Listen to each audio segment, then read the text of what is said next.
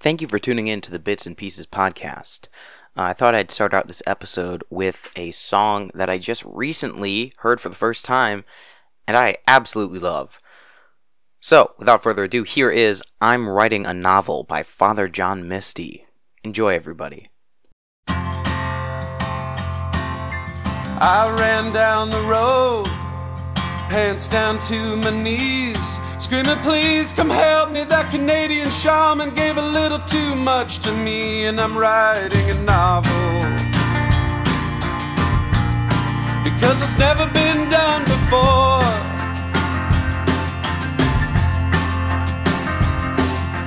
First house that I saw, I wrote house up on the door and told the people who live there they had to get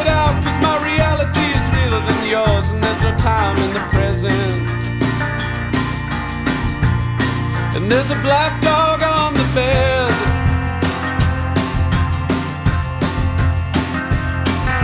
I went to the backyard to burn my only clothes and the dog ran out and said you can't turn nothing into nothingness with me no more. Well I'm no doctor but that monkey might be right and if he is I'll be walking in my whole life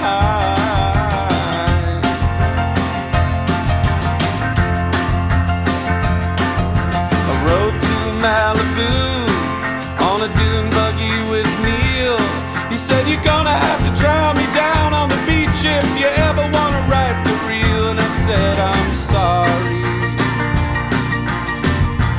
Young man, what was your name again?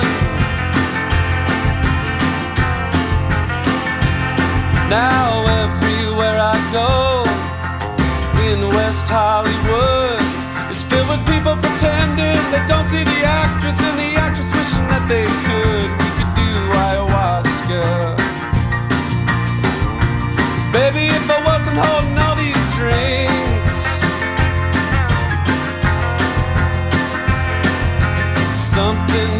About the way Violet whips her hair that makes me empty my pockets, holding court in the corner, burning 20s as if I was the mayor. Well, I don't need any new friends, mama, but I could really use something to do. So if you're up for it sometime, I swear you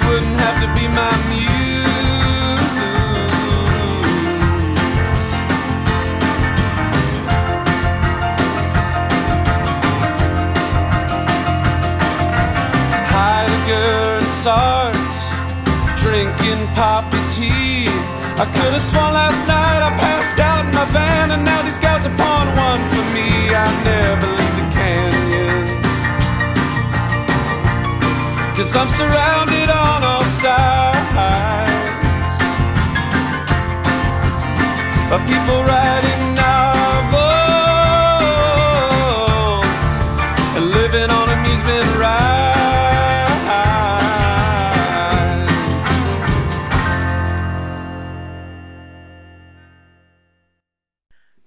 morning, good afternoon, good evening, you beautiful individuals. You're listening to the Bits and Pieces podcast. This is Bobby, and um, I just thought I'd record a quick episode today. Um, not really any specific topic. I've just had a bit of an interesting week, um, or a bit of an interesting last few weeks, I guess you could call it. It is now 2021, um, and uh, the date as of when I'm recording this is February 7th. Um, so uh, it's about 2:15 p.m. And uh, yeah, so I, I've just been um, well lately. I've been since 2021 started. I've spent the past few weeks um, uh, trying to exercise a little more. Which, uh, honestly, going into it, I wasn't considering this to be any form of a New Year's resolution or anything. Um, I, uh, I that's not really the mindset that I had going into it. I just kind of started and then um, decided to continue because uh, just I don't know now now the idea of me skipping a night is um, just doesn't feel good. So I don't want to, and I've, it's been making me feel um, a lot better, I guess, from a general standpoint.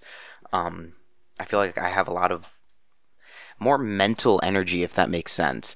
Like, I, obviously, I mean, I feel better physically, and actually, actually look slightly better physically, surprisingly enough, after only a few weeks. But um, definitely, I've noticed some. Uh, just yeah, mental energy. I, I don't really know how to describe it other than that. You know, I feel just sort of uplifted, I guess you could call it. You know, my mood has been better uh, and not that it, it was even bad before. It just feels better. Um, it just it's nice to uh, to be doing that. I, have just been doing simple stuff. Um, y- you know, with just cardio and a little bit of like you know like weightlifting setups, just stuff in my basement. Um, I'm uh.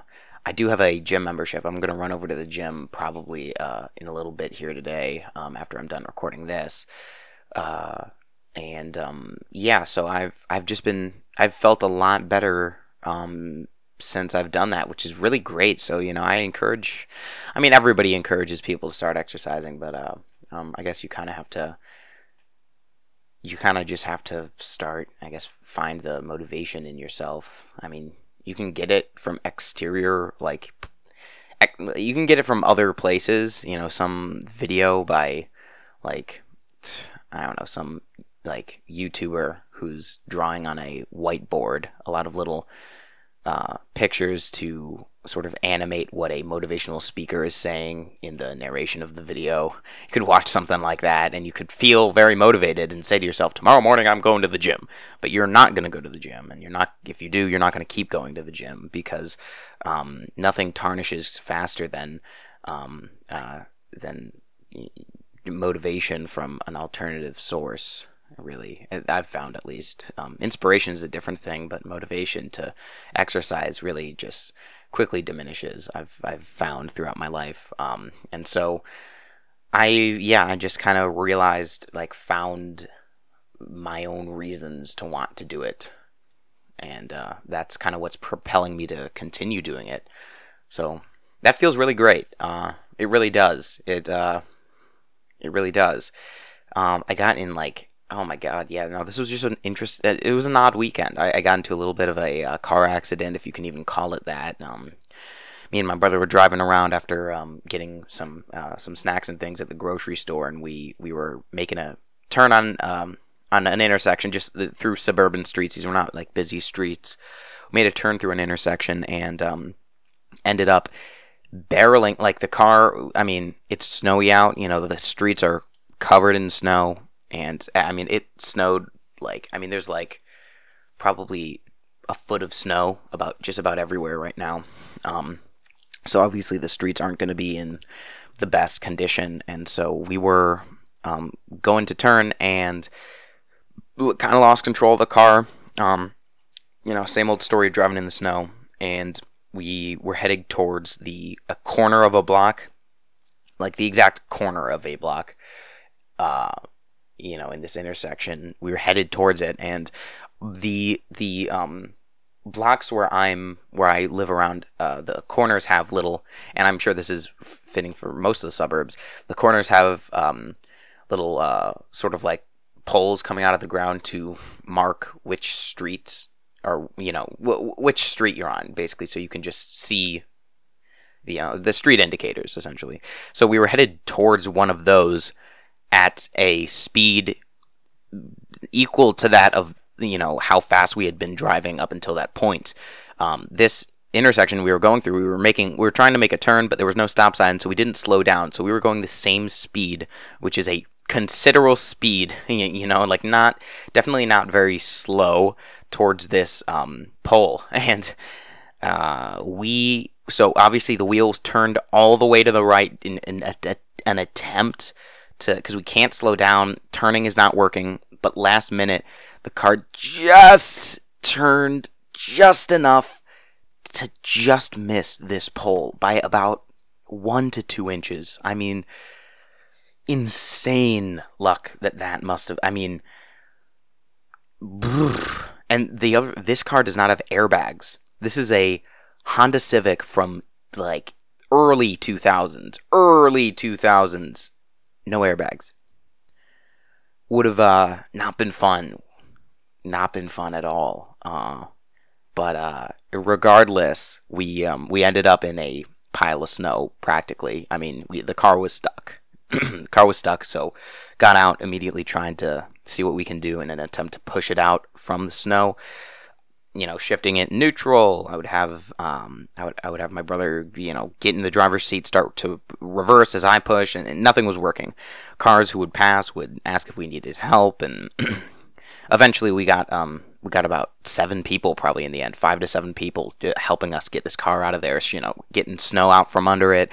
Uh, some of the police were there to help out, just pushing and you know, whatever. And um, we were able to get it out uh, once we all uh, everybody worked together as a team. I think it definitely would have been hopeless if it was just me and my brother. Um, but that's just whatever. That's just kind of uh, the the kindness of people in, in the in these suburbs. Uh, you know, I I can I, I mean, I, I so, sometimes I'll me and or some of my friends will kind of shit on the suburbs a little bit, um, uh, just from a general standpoint. But I mean, in reality, there, there's so many good aspects to you know living here and the people that are here. I mean, um, the vast, vast majority of the people here are very nice, um, just unconditionally nice. It, it, it's crazy.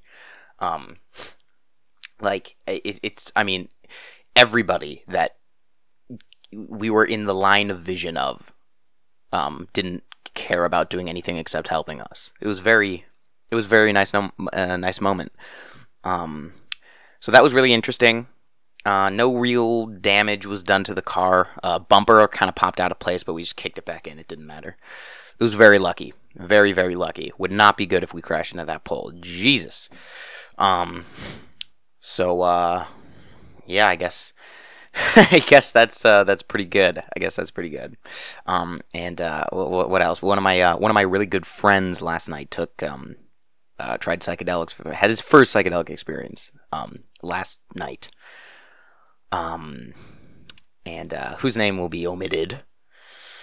But he said he had a really good, uh, a really positive experience overall. If he said it was very interesting, very I mean, he seemed to really have enjoyed it, and, and that that makes me very happy that he had such a good time. He was talking about, oh my gosh, looking at his blanket, looking down at his blanket and seeing. Uh, I mean, I called him, so uh, he was just talking to me about these things, like looking down at his blanket and seeing fract, like infinite fractals, and like looking up at his ceiling and all these little shapes and patterns, like hieroglyphics emerging. He at one point said that he saw the just a, a figure closely resembling the state of Texas with the number seven in it, and the number seven's font was resembling that of a um, an Ouija board. Very odd, uh, very odd visuals he was talking about, but very very interesting nonetheless. Especially the hieroglyphics because so so many people report seeing hieroglyphics. I've never I've never seen hier- hieroglyphics, much less I. I mean, I've never had visuals as intense as he seems to have have had last night. Um, but uh, it's interesting. I find it interesting that a lot of people report seeing similar things, like hieroglyphics, for example. I, I, I don't know what that's all about. People will talk about seeing hieroglyphics who don't even know that it's a common thing to see. Why is that? Like, what what is it that makes? I mean, you could really dive into like why do we all seem to have these things in our brains that come out during psychedelic experiences? What what kind of coincidence is that? You know, I mean, it's the it's the 21st century, um, and uh, naturally, I mean, due to our just demographic and where we live, we're not really um, devoting much time to um, studying or even thinking about hieroglyphics.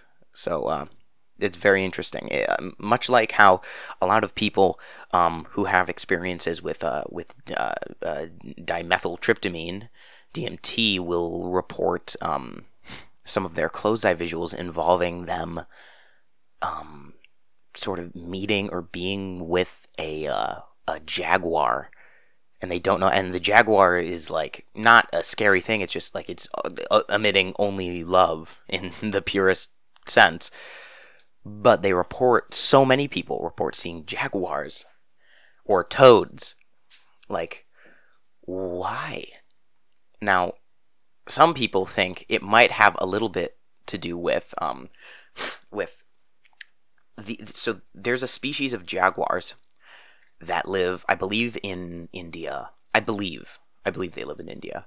Um, who will, uh, and, and this species of jaguars lives in an area where there is this vine that they eat, um, and this vine is very high in dimethyltryptamine. Um, I mean, DMT actually is. It's a naturally. I mean, it is in so many things. It is in too many things, naturally occurring things to count. It's in our bodies, or at least we know. Um, scientists have found out that it's in our lungs. It's speculated whether or not it's in our brains because it's in other species' brains, but um, it's in a lot of plants um, and yeah, a lot of animals too. But these jaguars, they will eat a, um, they, will eat this vine, and it, it's it's a big source. It's a source of food for them. You know, it's a pretty big source of food for them because it's so common in that area. But the vine is rich in dimethyltryptamine, so these jaguars will be seen lying on their back with like their paws up in the air, and their eyes are just like, oh my god, like they're just in the depths of a psychedelic experience. I mean, as crazy as that sounds, that's something. I mean, it's just insane. But but a lot of people cannot help but wonder because that is. I mean, there aren't a lot of cases of like all sorts of different animals having these wild DMT experiences through the foods that they eat, but these jaguars do. They can digest this um, this plant or this vine, um, and uh, they um, and they do. And so people, so there are a lot of people that cannot help but wonder whether or not people are somehow connecting with these jaguars who are having a similar experience at the same time. How wild is that? And and the toads too. Some people, a lot of people, report seeing toads. Um, and a lot of people know that the uh, nowadays, at least, that the Bufo uh, alvarius toad um, which uh, mainly lives in the uh, Sonoran Desert, is um, ha- has a venom that is rich in 5-MeO DMT, and um, people people extract that that venom from the toads in order to get 5-MeO DMT, which is like um, regular DMT, um, NN dimethyltryptamine, but 5-MeO or 5-methoxydimethyltryptamine um, is slightly different and people and it is much much more potent and powerful if you will than the already wildly powerful um, NN dimethyltryptamine. So 5-MeO DMT is considered, I mean, universally, I think, recognized as the most powerful, potent, strong psychedelic that you can um, uh, have an experience with and so it was um, originally found in the venom. I, it was, I believe, it was originally found in the venom of this Bufo toad. Um, and so, uh, so the so 5-MeO DMT. I mean, you can you can synthesize it um, in a lab. you can easily synthesize it in the lab, and actually, people are promoting that as an alternative. People like people are. By, by people, I mean I, I mean I learned about this through um, a uh, a Hamilton Morris short documentary where um uh, he he mentioned he, or he he was trying to spread the idea that we should not be extracting the venom from these toads because it's starting to kill them off, and we should start synthesizing 5-MeO DMT in labs if we want. If, if we're people are going to do it anyways, we might as well not disrupt the um, you know the natural ecosystem that the the, the toads inhabit. Um, but still, a lot of people say that uh, say that smoking the toad venom is much is different and better than um, uh, synthetic 5-MeO DMT, which is a lot of people also disagree with that and say like the synthesized version is is is the same and completely fine. Um, so people are also speculating as to why the naturally occurring venom is works or it just is uh, more sought after, and a lot of people say it's better. Some think that it's because it also the venom also contains um, uh, a chemical called bufotenine. Um, some people think it might somehow react with the 5-MeO DMT and do something different. Um, you know, allow your brain to have a somewhat different experience. But uh, but yeah, that that's a um a very very interesting psychedelic that I've um in only in recent months been uh, uh learning about a little bit more um little, in, a little more deeply. Uh, but it's very interesting nonetheless. And people will also, yes, um, report seeing visuals of toads, and so people can't help but wonder whether or not um, somehow these these toads who contain yeah, who have 5-MeO DMT literally just in in their body, it's their venom. Whether people speculate as to whether or not you are connecting with the um, the universal consciousness of of life on Earth and um, connecting with these species.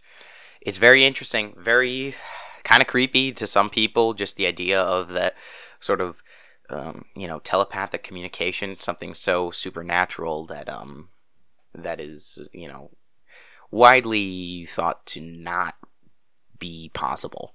But people even report it with the people that they are with when they have exper- psychedelic experiences, or at least in higher doses of substances like psilocybin or LSD, or with regular doses of um, uh, the dimethyltryptamines, ayahuasca. People like, especially with their um, with their partners, you know, with their boyfriends, girlfriends, uh, husbands, wives. The people, especially with them, people will report having literally, I mean, communicating with each other non in a nonverbal way that they cannot explain and having very similar experiences, closed eye visuals. Like people, people will. There are so many instances of people who go to ayahuasca ceremonies with somebody that they love, reporting being with them in their own internal experience, even though they are not communicating to each other.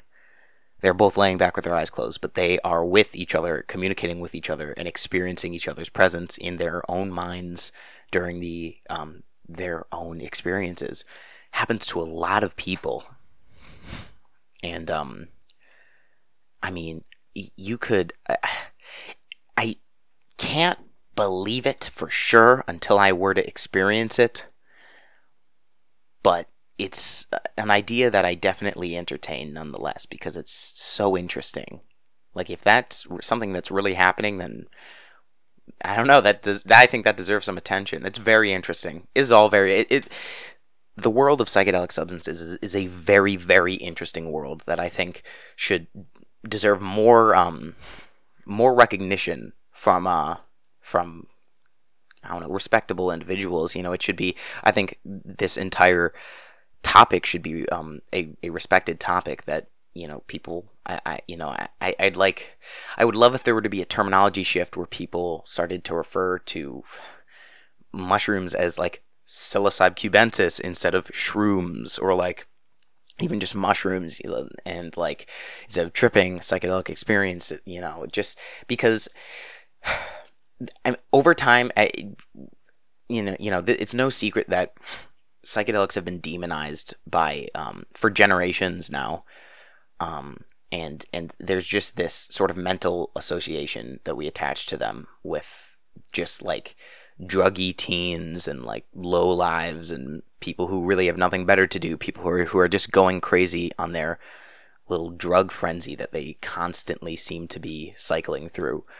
Um, there's just that that association, and and with all the with with everything coming out about how beneficial they can be to people's lives and how they change and save people's lives and and just I mean everything. I think it should deserve some real, real recognition um, for being more than just like a party drug. I think I could not like these are substances are the furthest things from party drugs. These are like literally. I mean, I I am in agreement that it can sound pretty douchey to call them medicines or to call them plant medicines or what have you, but they really are um, having a, an effect similar to that of, of, of a very, very um, miraculous medicine. And that's what people see. That's the experience that people seem to have with it. Um, at least when they need, um, need medicine for some some issue in their when people need some sort of solution, some sort of when people need insight into their own issues in order to find out how they can fix them. This is a ticket to that accomplishment. I mean, this this is just people say that um, uh, that one uh, like one heroic dose of mushrooms is like like 20 years of therapy or something like like there's a saying similar to that um, and uh, because people will literally go through uh, be in, in therapy or see a psychiatrist like constantly for decades and get more out of a powerful guided mind you um, heroic dose of psychedelics, um, particularly with psilocybin, at least for uh, mental health purposes. But people also report um, uh, uh, sort of uh, a sort of healing of their mental health or uh, gaining of insight into how they can heal their mental health through the use of LSD as well, um, and obviously through you know the stronger stuff like ayahuasca and DMT, um, even though those ones work with uh, different receptors, I believe.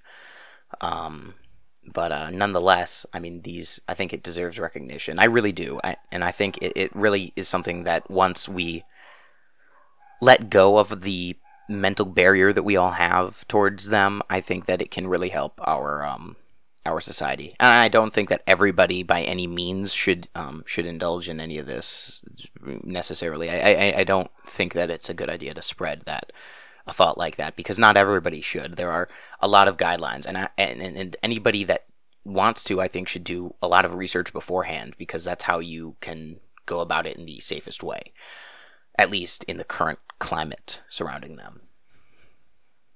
But uh, nonetheless, I think if everybody who is suitable to ha- safely have an experience with psilocybin, for example, or like sapo, which is the toad venom. So, like psychedelics like that, if everybody had a powerful experience with one of these, not that I know from experience because I have had very few experience experiences with psychedelics, and it's only been with lysergic acid diethylamide, um, LSD, f- thus far. Yet, still, from everything that I've heard through, I mean, literally hours of research, I mean, that's one of my one of the topics I'm most interested by nowadays. Um, psychedelics and film, literally, like that is my. Those are the topics I indulge in the most. Um, through these hours of research, I've found that if everybody were to have a like powerful experience like that, I think there would be we would live in a much more um, much more cohesive world. I think people would have a much better understanding of each other and therefore treat each other much better. Not because they think they not because like they're being told to by anything but because they would want to and they would recognize the um the similarities between them and everybody everybody else that um that they're uh, that they live with in this this world this mysterious mysterious world. I don't know what's more mysterious. Like i, I it people i mean if if you ever hear about um people reporting uh their experiences with being in the DMT realm, um, you'll you'll think to yourself like, what a mysterious fucking place is this even a place? What is this? What a it's just this big mystery. Like, is this where we go when we die? Is this occurring in our brains? Why are we all going to such a similar place? And why do we all feel a sense of love, acceptance, and a sense of being home when we go there? A, a, a, feeling very similar to what people report with near death experiences. Why is this happening? Is this the solution to what happens after we die? What's going on? What is this big mystery? That's what a lot of people think in regards to the DMT realm. But honestly, the idea of uh, this this world almost seems more mysterious in its nature to me. Because why this? Why spherical rock barreling through void, a vacuum void with concentrations of different, you know, hydrogen and then gas clusters we call stars and all this. I mean, all this. Why this? This is almost more mysterious in nature because why this? The idea of the DMT realm almost seems more um, less less of a mystery as to why that would be the experience that that we all would share because one filled with pure love acceptance and you know that sense of being home and just the deepest form of peace connected with this sort of web of consciousness, that seems like a much.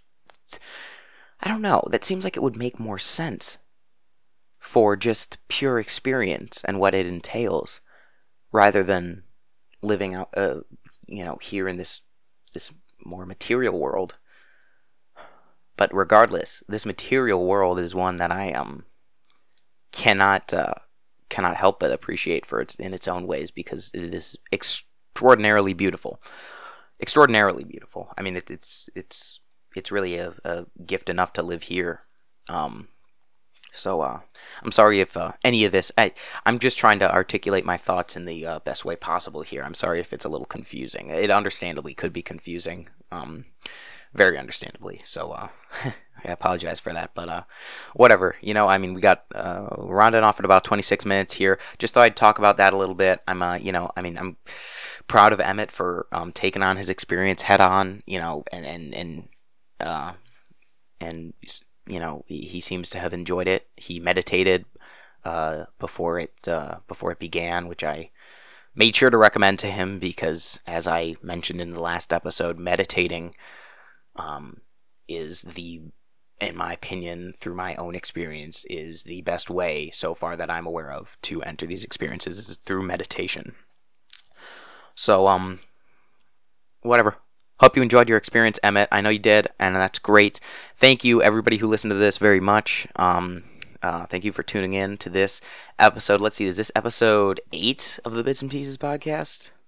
What is this? Let's go see because I'm actually kind of blanking. Is is it the seventh or no? It's either the eighth or ninth. Let's see. Oh, I'm I'm I'm like trying to figure out something you guys already know. Okay, this is the eighth. Yeah. So thank you for tuning in for the eighth episode of the Bits and Pieces podcast. This is your humble host Bobby. Enjoy this beautiful material world, everybody. And I am signing off. Goodbye.